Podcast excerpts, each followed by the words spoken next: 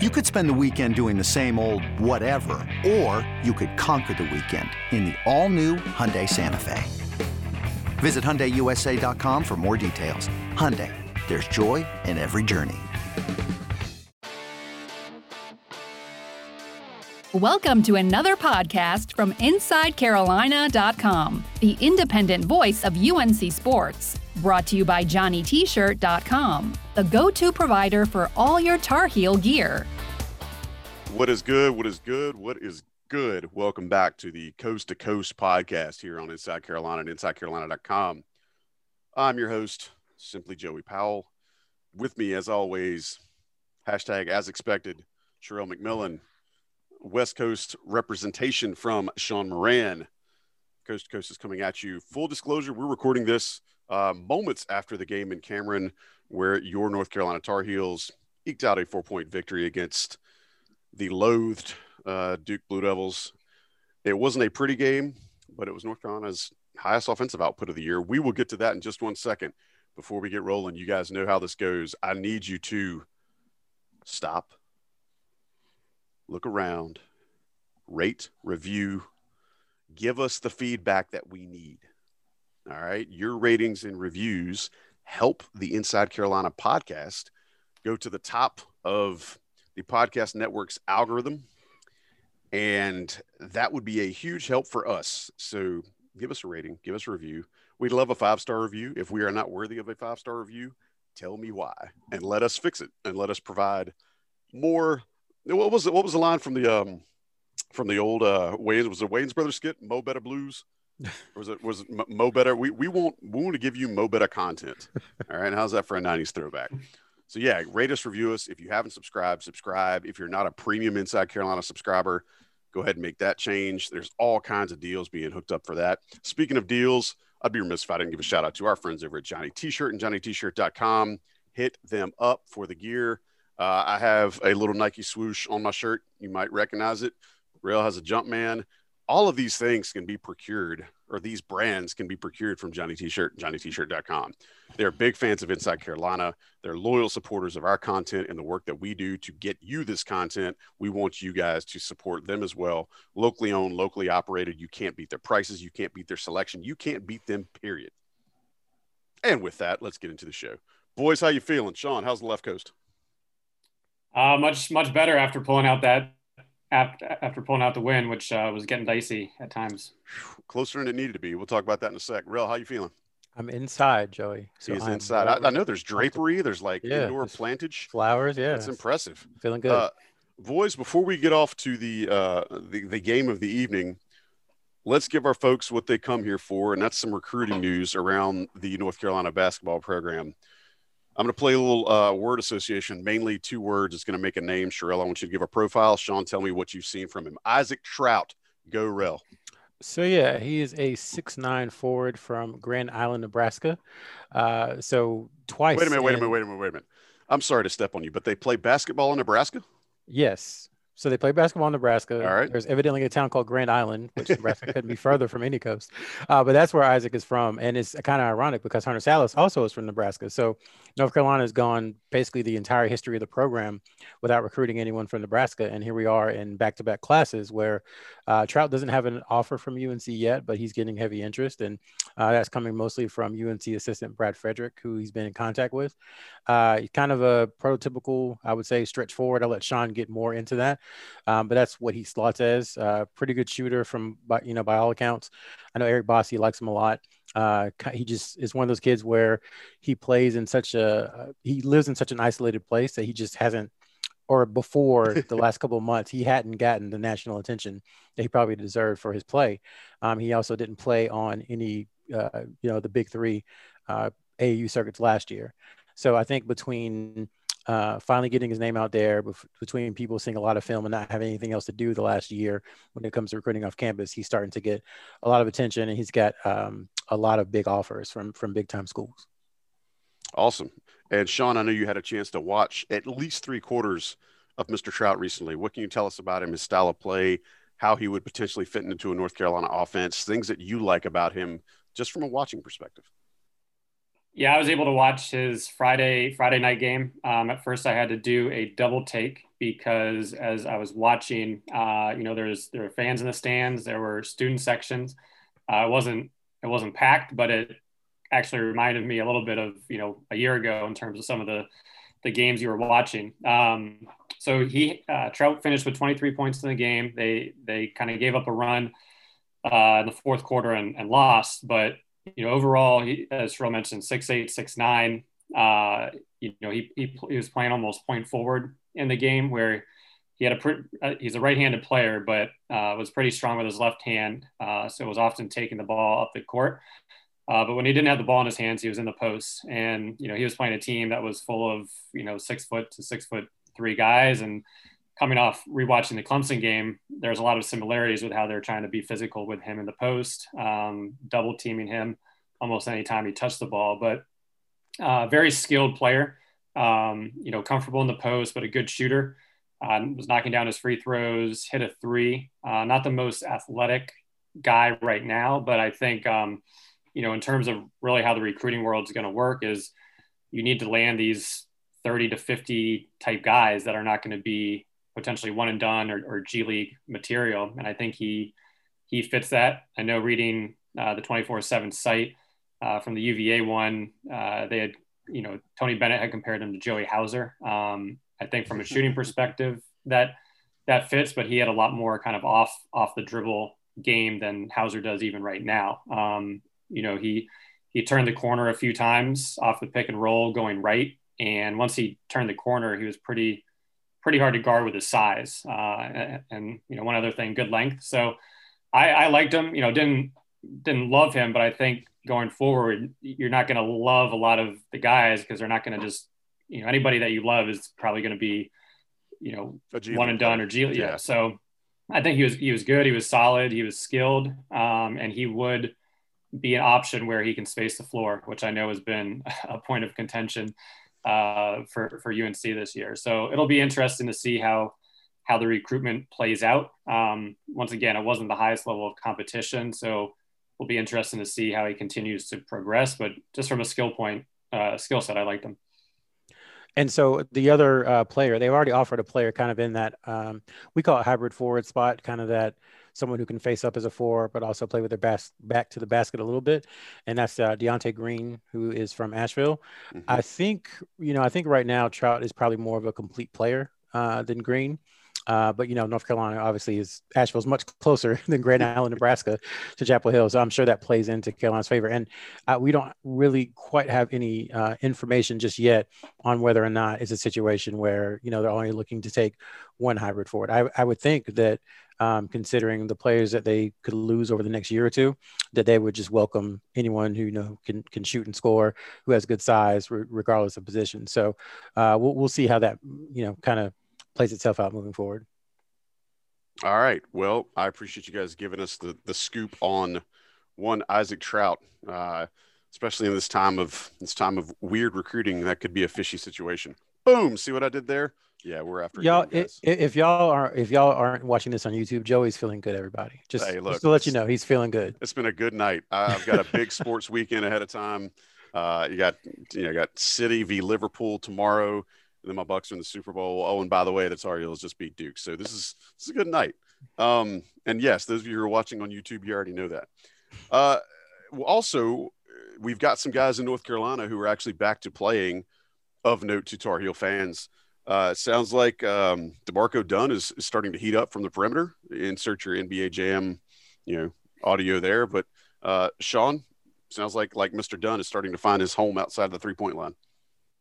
Yeah, so we you know we went pretty in depth with him with him last week. Uh, he's he's had two games since, both wins for the team. But you know, just looking at his season stats in total, I think they've played eight or eight or nine games, and he's at forty percent from the three point line and that was even after he had a you know one game might have been one for nine I, I, can't remember exactly but he was he was pretty poor in one game and is still at 40 percent um, he's at 70 percent from the line you'd like to see that get get up a little bit. He had one game where he was 13 of 16 which kind of is the reason he's up there and then some two for four type of performances. So you'd like to see that number come up but you know, I think he's averaging around 25 uh, rebounding the ball, ball very well. And once again, we know 40% in high school doesn't translate to 40% at UNC, but at the same time, I, I, think it's you know room to be optimistic, uh, similar to what we talked about last week with how he can help the team next year. Absolutely, and you know we've we've mentioned many times on this podcast earlier this year, you can't have enough scorers in college basketball, and UNC needs all of the guys that can throw it in from deep that they can find. Uh, and, and you also wanted to add something about um, Mr. Dontrez Styles, who's returning to form. Yeah, so he, uh, I think we talked about him a, a, little bit either on Inside Carolina Live, which you should be listening to uh, WCHL on Saturdays at 10 a.m. Uh, so I think we talked about it a little bit then, but he came back last Friday he's actually already played four games uh, since coming back from his concussion. And he's acquitted himself well by all accounts. We've talked to uh, his head coach, Perry Tyndall at Kinston, and he's just said he's impressed with how much energy he's playing with, um, and he's just kind of doing what Dontrez style does, with which is, you know, he scores at a decent rate, he rebounds, he plays good defense. Uh, so you know, just happy to see him uh, from a Carolina perspective back on the court playing well. And uh, he admitted, he said, we talked to him last weekend, and he said after that first game, he had a little bit of butterflies, you know, mm-hmm. in, in warm ups, but once he got on the court, everything was fine. So, pretty remarkable turnaround from you know, being taken out, being taken out of the gym, you know, on a stretcher and, and being unconscious for a minute on January 8th to, you know, playing again in games on January 29th and, and now into February. So uh, happy for him. And uh, he's trying to lead Kinston to yet another state championship. Absolutely. And you never want to see a kid get injured. Uh, you always want to see a kid get the most out of their high school career. And it's great that it was not a, a worse injury than it was because, as you alluded to the, when it first happened, it did not look good. Like it, it looked just absolutely horrendous. So we're glad to hear that, that he's healthy. I'm uh, going to take a quick break, uh, hit an ad for Johnny T-shirt, and then the national guys will jump in right behind us. And to talk about the game that just finished. Uh, I mentioned Johnny T-shirt earlier. Johnny T-shirt, JohnnyT-shirt.com.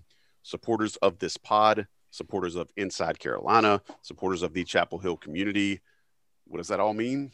That means the onus is on y'all, viewers and listeners, to support them hit up johnnytshirt.com. Sherrill, I know, has a regular package coming from johnnytshirt.com. Uh, he, he's pretty much in the catalog before the catalog is, is refreshed. Guy gets tons of gear there. Sean, I don't know if if you are as much of a Johnny T-shirt shopper, but you could be because they do ship to California. I want to let our listeners and viewers. Uh, they do, they do, and I've I've ordered a few things from from them to California, but obviously need to do a little bit more folks, if Sean Moran can order from Johnny T-shirt way out on the left coast, you can do it too. Uh, hit them up, Johnny T-shirt, JohnnyT-shirt.com. Make sure if you are a premium subscriber to use that extra 10% that you get from being a premium subscriber. Johnny T-shirt's going to take care of you. We appreciate them taking care of us. And now we're going to kick it to the national guys to run some ads to help pay for this content. We'll be right back. Selling a little or a lot?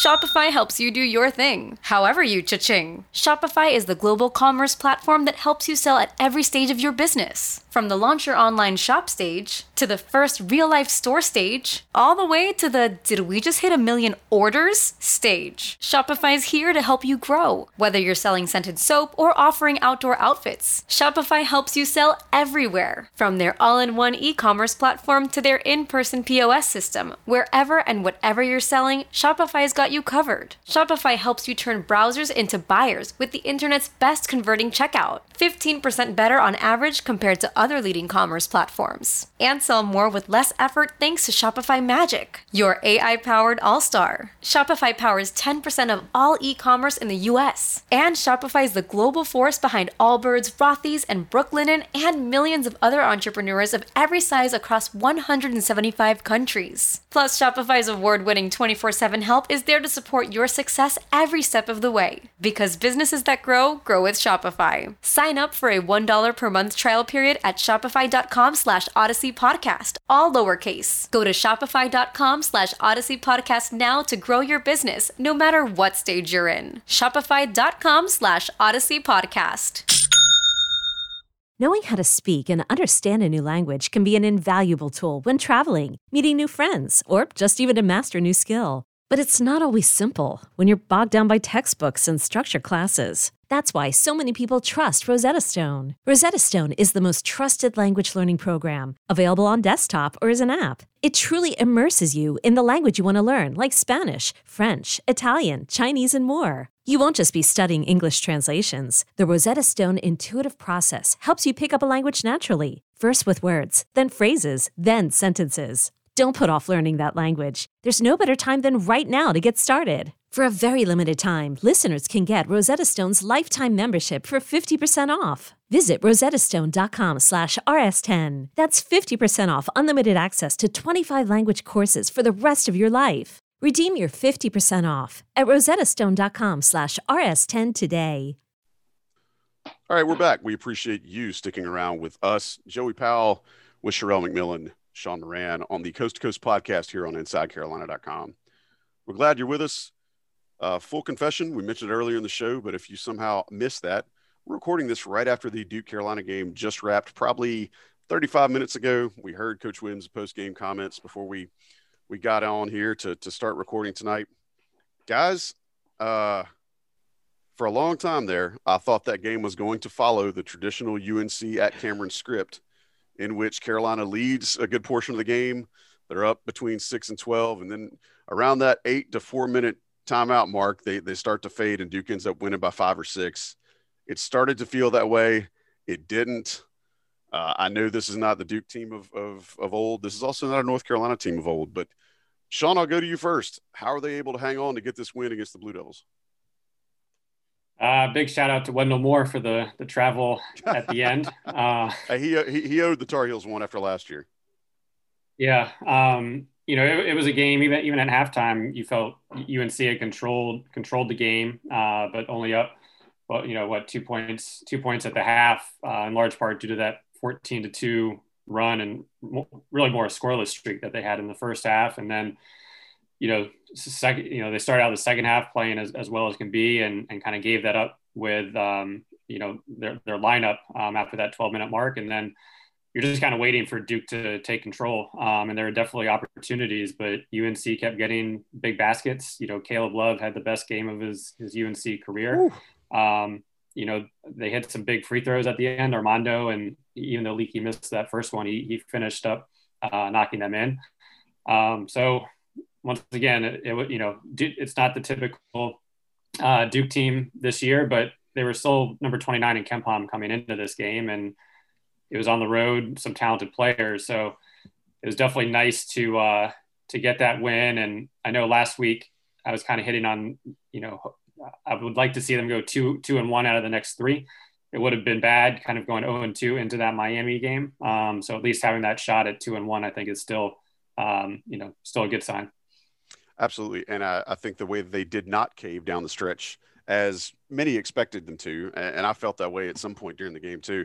Um, Sherelle, our, our man Sean mentioned Caleb Love's night. Uh, do you want to do you want to start talking about Caleb? I know, I know Roy hit us with a vintage Royism in the post game where he said, "I don't care if he's got five stars or three moons. You know, I, I still want him to play his best." I, I think we saw what Caleb is capable of tonight. Do you want to talk about that? Yeah, we'll, talk about Caleb, but I'm going to take us in a different direction if that's okay. Sure. Uh, so I just I'm looking at the box score, and I, I, just keep I've gone to three different sites. First, I went to ESPN, and then uh, I went to Yahoo, and I was like, let me check the UNC one before I say this out loud to make sure it's 100% correct. But Day'Ron Sharpe, Leaky Black, and Kerwin Walton a combined 13 of 13 from the field. I mean, I, that is that is my shot that's that's what they have him listed as. I, I I really thought that he maybe he got fouled or something, but they have they have him listed at five for five. They have Walton at four for four, and they have Leaky at four for four. Um, so to me, I, you know, that's Caleb was phenomenal, and uh, you know we can we can talk about him for sure. But I, I just saw that and that jumped out at me. Um, those three guys, um, each one at times maligned in their own ways. I think this season uh, coming through. Uh, Walton was huge with those threes, kind of kept Carolina going. Uh, when the lead would get down to three or four, we pushed it back up to seven. Uh, Sharpe had a, a, ton of energy, just uh, finishing. Uh, some of the missed baskets. He, he made a free throw or two, I believe, which you know for he him did make one. That, yes, that's that's great. And then Leaky, um, we've talked about if you if Leaky can give you seven or eight points, you're usually you know, feeling pretty good about your chances in a game. Um, so th- that just jumped out at me. So sorry for taking it that way. As far as Caleb, man, I you saw that was the that was the player that you know we thought we would see maybe not every single game but that is what kind of what his ceiling or close to his ceiling looks like is when he's going downhill and, and sean i'll let you talk about why he was able to do that but when he's going downhill toward the rim and not fading um, and, and not you know taking step backs or anything like that just going straight to the rim it's he's he's tough, man. He's strong, he's big, he's got long arms, he's athletic, all those things. And I think Jay Bilas kind of nailed it on the on the telecast. You know, he got a couple ones near the basket early, and it seemed like everything just opened up. It, you could see a moment, I think, in the game where he was like, I don't think Jeremy Roach or DJ Steward guard me. No, I mean, I'm seriously like, no, I, it, I, remember seeing that exact point. Yeah, it was like it was like a light bulb went off, and he just you know started driving to the rim. And once he did that, and he hit a couple shots, then Duke had to honor him, you know, driving and on the perimeter, and that opened things up for everybody else. That's why he had seven assists. Now he had five turnovers, two of which in those last couple of minutes were really, really rough. Yeah. Um, but you know, those seven assists, I think, show kind of the floor game he's capable of when you know the spacing is good when you're going against, against a team like Duke who plays that kind of pressure defense you know it's, it's it was his type of game let's put it that way and that three man when it was uh 83 79 and the way the ball moved and what's even to me and if i'm wrong correct me we're, we're going you know right after the game uh it, you know the, the ball was swung from i think it was leaky in the corner over to caleb on the left wing and I believe Kerwin Walton was the next pass over, wide open. So if you're gonna pass up Kerwin Walton wide open, you, you better, better make the shot. And he did. So you know, credit to him. That's the second time that he's had a big shot like that in a, a you know in a the dwindling moments of a game from the exact same spot on the floor. Left wing. And mm-hmm. yep. And and again, we've talked about here how his his proclivity to go left and how much better he is on his left side, but I think the biggest thing tonight too was when he took those threes. They were in rhythm. They were confident. I, look, I know a lot of people may you know may hate me for saying this, but I love seeing him talk some trash out there because it means he's getting his confidence. And I think that means a lot for this team to feel like you know to, to feel like Caleb Love is is kind of getting into his space and feeling like he's the player that everyone saw prior to him getting to Chapel Hill. Sean, anything else you want to add about uh, about Caleb Love's performance, or do we want to get into some other stats and and things that jumped out at us about the game? No, I, think we can stay on Caleb for a minute just because, you know, it, it, has been a, a, difficult season for him uh, with some ups and downs. But, you know, Sherrell, I mean, I think there's a, a, few reasons. One, you know, one, just the, the Duke defense. I think, you know, before the game, I haven't bet on a UNC over all year. And that, you know, I was pretty confident in, in that. And, I was also looking for any Caleb Love props I could find because – you know, similar to Cole Anthony having around 24 points and getting to the rim last year, which he hadn't really done all season. You know, with Duke, they're gonna they're gonna pressure you uh, well above the three point line. For the most part, they're not great defenders, so it, it makes it easier to to get by them just off the dribble. Uh, they have no shot blocking presence, and unlike Clemson, when UNC would set a pick, uh, you know, you could actually use that pick and you're either getting isolated on, on the big or you get a step on the guard versus having to pass the ball um, when, when Clemson was would trap you or force you to get rid of it. And, you know, for Caleb, a lot of it, you, you see the confidence um, when he got that and one dunk at the beginning, mm-hmm. you know, once again, he kind of let the, let the scream out. And, you know, I think he realized, Hey, you know, I'm just going against these, these guys from AAU that I know I can play against. And then, you know, the other was when he took it against Roach. He probably got fouled, but uh, you know, he, he went strong with it instead of settling for a floater or trying to fall back, which which he's done a lot. And he just went strong with it. And I think he, he realized and it got him into rhythm. You know, he started playing harder on defense. And when he was not in there in the second half, you know, at least I was, you know, I wanted him, him playing that whole 20. He probably wouldn't have been able to sustain, but, you know, I think he played very well. Um, once again, I think in part of it is is due to the Duke style of, of pressing up on you, so it does make it easier for the for the guards to penetrate and get some space. Uh, but hopefully that can give them give them confidence. But once again, a completely different style of play than Clemson. Um, yeah. I think it came at a much needed time in terms of bounce back. Yeah, and he definitely did tonight. The things he did well were things that are in his wheelhouse. Um, you know, they were they were taking the ball to the basket. I mean, he had a couple of uh, he had a couple of really just good attacks where he was finding perfect angles with which to attack the basket. And I hope he can carry that for the rest of the season because I think it means great things. Again, not just for him, but for the rest of the team. Uh, Sherelle mentioned the the shooting percentages of Sharpe and Leaky Black and uh, and Kerwin Walton earlier. I also want to kind of take a different take on those stats. Uh, you had six players in double figures, which is which was big. Uh, and, and, when you score 90 plus points, that's going to happen. The team hit 10 threes, which is just a giant middle finger to Sean's uh, six threes a game, uh, you know, parable from earlier in the year. Uh, they did end up winning the rebound uh, the rebound game after being down by two at the half. I think the big thing though was that they got points out of their starting backcourt. Uh, they got you know eight for nine from beyond the arc from Walton and from Caleb Love, and and I just we've talked about it ad nauseum here as to how much that will help the spacing and will help the big guys work. And I think you saw that a little bit in the second half. Once Duke realized that it wasn't just Kerwin Walton that they had to jump out on, it just made things so much better, at least space from a spacing perspective for the bigs. Sherelle, am I wrong on that, or is that something they could probably build off of? Or kind of Deshaun's point, is that more of a byproduct of just how Duke likes to play defense? I, I think it's a partly a, both. Again, I, always say both. Little column A, little column B. Right, little, little column A, little column B. Uh, because you know Duke just wasn't. We said it entering the game. Duke just wasn't equipped to handle those UNC bigs, and really, the only chance they had was to you know disrupt the backcourt so they can't get the ball to the bigs and create turnovers. But once Caleb started turning the corner, and and any of the guards really started turning the corner you know, there's not much Duke could do because of the size discrepancy. Like, you know, I, think there were a couple lobs that UNC missed, but you know, getting the ball on the rim, uh, the bigs pass well as uh, to, you know between each other as well. So once the guards kind of got past that initial line of defense, there wasn't a ton that Duke was going to be able to do to stop UNC. You know, they they started Mark Williams, um, and he's going to be a, a, good player for them, I think, defensively. But just size wise, he just wasn't ready for Bacot, for Brooks, and for Sharpe. Um, so I, I think um, it, it's something they can build on. I think Caleb now sees like, okay, you know, get to the rim and, and good things happen. Uh, but it's going to be easier said than done when you play a team that has a, a much different defensive philosophy, um, which the book on Carolina still, even after this great performance and great shooting and 10 threes, is going to be pack the paint and make them beat you from three. And they've proven this year that sometimes they can't do that. But tonight, you know, they shot well and they were, they looked like a confident team and that's why they got the win.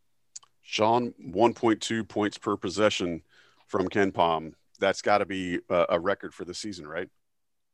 Yeah, that, that that is their highest, especially after coming off Clemson. I think was uh, 0.79, which was their their lowest. Um, God, you know, I, I, just looking. I knew at, it was bad. I didn't know it was that bad until you just mentioned. Yeah, it, it was. Now I need to go vomit.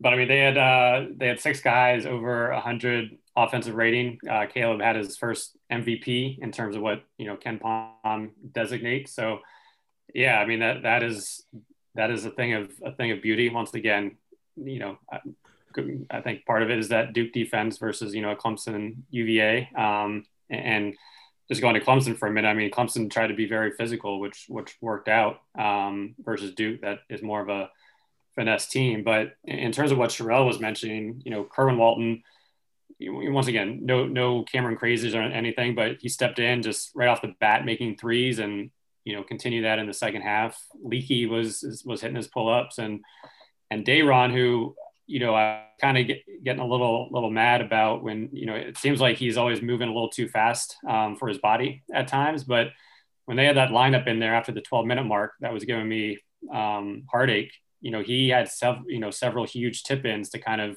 keep that lead uh, at least at least kind of continuing the lead instead of letting it all delinquish, um, you know, during that relinquish during that time. So, uh, you know, once again, a very complete effort. And uh, Garrison Brooks, you know, I thought he played very well from the from the opening. Um, I think, you know, from a passing perspective, he's probably the best big passer um, once he catches it in the post in terms of finding finding guards. Um, and I thought he made you know, especially in the first half when he was dribbling down the court and could have tried to take it and throw up something awful on the break. And instead, you know, he, he made a great decision. So, um, you know, overall, there's a lot of, uh, a lot of positives.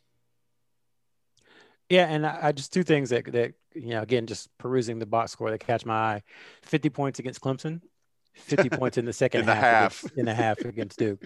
So that was one. And then Kerwin Walton's offensive rating, 197. Which I mean, he didn't qualify for MVP because he did, wasn't involved in enough possessions, but that is That's- absurd. That's stupid. Yeah, that's just a, that's a dumb Yeah. number. Yeah, but yeah. uh, again, I think there's something to be said for the kid figuring out where his lane is, right? Oh, for sure. And you know, I not to get too forward thinking or anything, but if he stays like in school for three or four years, Marcus Paige's record of 299 threes, uh, career threes at Carolina is gone. I mean, it is it's going to vanish because this dude, I mean, he's got the size too, but that's, I think sometimes hurt, you know, shooters like Marcus Paige. Um, and he just, it, it just looks so effortless and he's so calm and it's, there's no wasted motion. It's like, it's like he doesn't move. He just jumps and the Yeah. ball goes in. Uh, so, I mean, he's been, I mean, can you imagine this team if, if North Carolina wasn't able to sign him uh, back in April? And then there was that whole weekend we were wondering if he was going to go to Minnesota, if he was going to come to Carolina, and the announcement was this day, and then it got pushed back. And it just goes to show that those, you know, spring signees sometimes are a godsend. I mean, for North Carolina, he has completely changed the trajectory of the team because he gave them the one thing that they didn't have, which was competent, consistent outside shooting. Well, and he takes the pressure off of the other guys that play that position too. The beauty in Walton, and I love your forward thinking here. Uh, you know, we will totally allow that on the Coast to Coast podcast, but think about how good he's going to be when he can earn more playing time, right? Like when he when he gets to a point where the coaches trust him to be out there 30 minutes a game. Uh, you know, then all of a sudden, how does his offensive uh, production go up then? I don't know, Sean. Anything you want to throw in about uh, about uh, Kerwin Walton? Yeah, I mean, I think at the beginning of the season, my philosophy was between him and Puff. You know, hopefully one will emerge. Um, definitely didn't see it to this extent. You know, also I thought, you know, Kerwin's live, you know, kind of lack of quickness on D would hinder hinder him. But here you are watching watching this game, and you know, Duke has all the f- five star, four star freshmen. UNC has a lot, and here it is, Kerwin Walton. You know, obviously Love played well, but Kerwin Walton is is the guy that's hitting the shots. And you know, you have DJ Steward who played well, but once again, you're talking about a ranking difference of 70, 80 between the two. And you know, to get that type of production out of out of Kerwin is has been uh, huge just the whole the whole season. And shockingly, I think it was what I saw during this game too. Kerwin's, uh, I, I guess his lapses on defense were due to bad rotation. They weren't bad on the ball defense. I felt like for the most part he was in decent position and was moving his feet well against Duke's perimeter players. Sherelle, I, I was going to switch a little bit again. I'm I'm herky jerky here, but Captain, I wanted to go back. Captain Contrarian tonight, aren't you? yeah, I wanted to go back to Caleb a little bit because I think after the Kentucky game, we talked about how sometimes seeing things that are familiar can help you. Mm. And to that point, Kentucky probably was his best game, you know, to that point. And, you know, he was going against guys like Devin Askew that he saw in AAU at CP3 camp, that he's saw at USA. And that was the same thing tonight. I mean, him and DJ Steward played, I think, high school basketball against each other. At their high schools each of the last, I think, two years. And then, of course, all those guys, Roach, Steward, Hurt, played against each other on AAU. So just seeing familiar faces and knowing, oh, I put 25 on that guy two years ago, or oh, you know, my team, you know, we beat them in this this shootout uh, in in Arkansas last January, whatever it may be. Uh, I think that that helps him, you know, that familiarity and knowing that you've had success against the, you know, that team or, or that player. Um, so I, I think that was part of the confidence too, is just, you know, he's like, oh, I've, I've seen these guys before. It's, this is nothing new. It's Carolina Duke, sure. But it's just going up against DJ and Jeremy. It is a bit of a safety blanket. I could see where that would be a, a security blanket, not a safety blanket. Maybe a safety blanket's good too. Um, but I could see where that would be a positive for a freshman looking for anything. All right, guys. Anything else we want to talk about on the Duke game before we move on to Miami? Because that's coming up in just uh, less than 48 hours from now. Well, did the Clemson game not happen since we haven't No. talked about it? We're just we're okay. Okay, it didn't happen. Y'all Okay, mentioned it enough. okay, all right. We, you know, Tommy and, and uh, Brooker did a post game. We mentioned today on Inside Carolina Live. I don't know how much trash we need to talk about because that game was absolute, you know, just uh, dumpster fire, uh, wrapped in a disgusting wet diaper. So, What uh, game? moving on to Miami Monday night. Uh, do we feel like,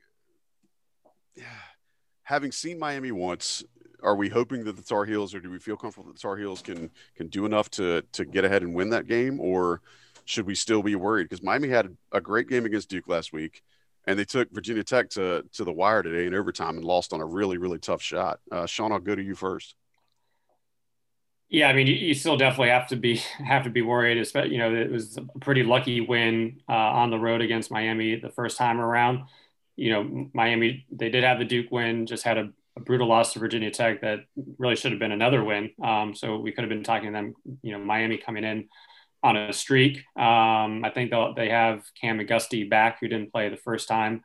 Uh, Wong has been been playing great, uh, and once again, you know, for for the UNC Duke game, a turnover is not as uh, you know it, it's less there's less importance in the UNC Duke game just with the possessions and Duke being a little loose with the ball as well compared to uh, really Miami where it's going to be slow. Uh, definitely Virginia next Saturday okay. where they don't turn the ball over and they you know use all you know there's the slowest tempo team in the country. So once again, hopefully they can focus because the Duke win was still a big one um, and kind of try to continue that on uh, because my you know Jim Larrañaga and Miami could easily beat them despite you know being one of the worst teams in the ACC. But they do have a few players, and UNC is going to have to have to focus and and kind of get the ball into the bigs and and focus on the turnovers.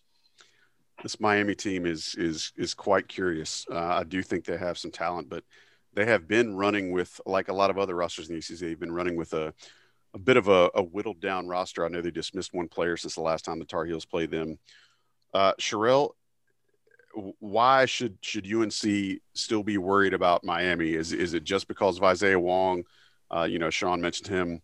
Is is there something here that that UNC may be able to to fall back on? Maybe that they took out of the the first game.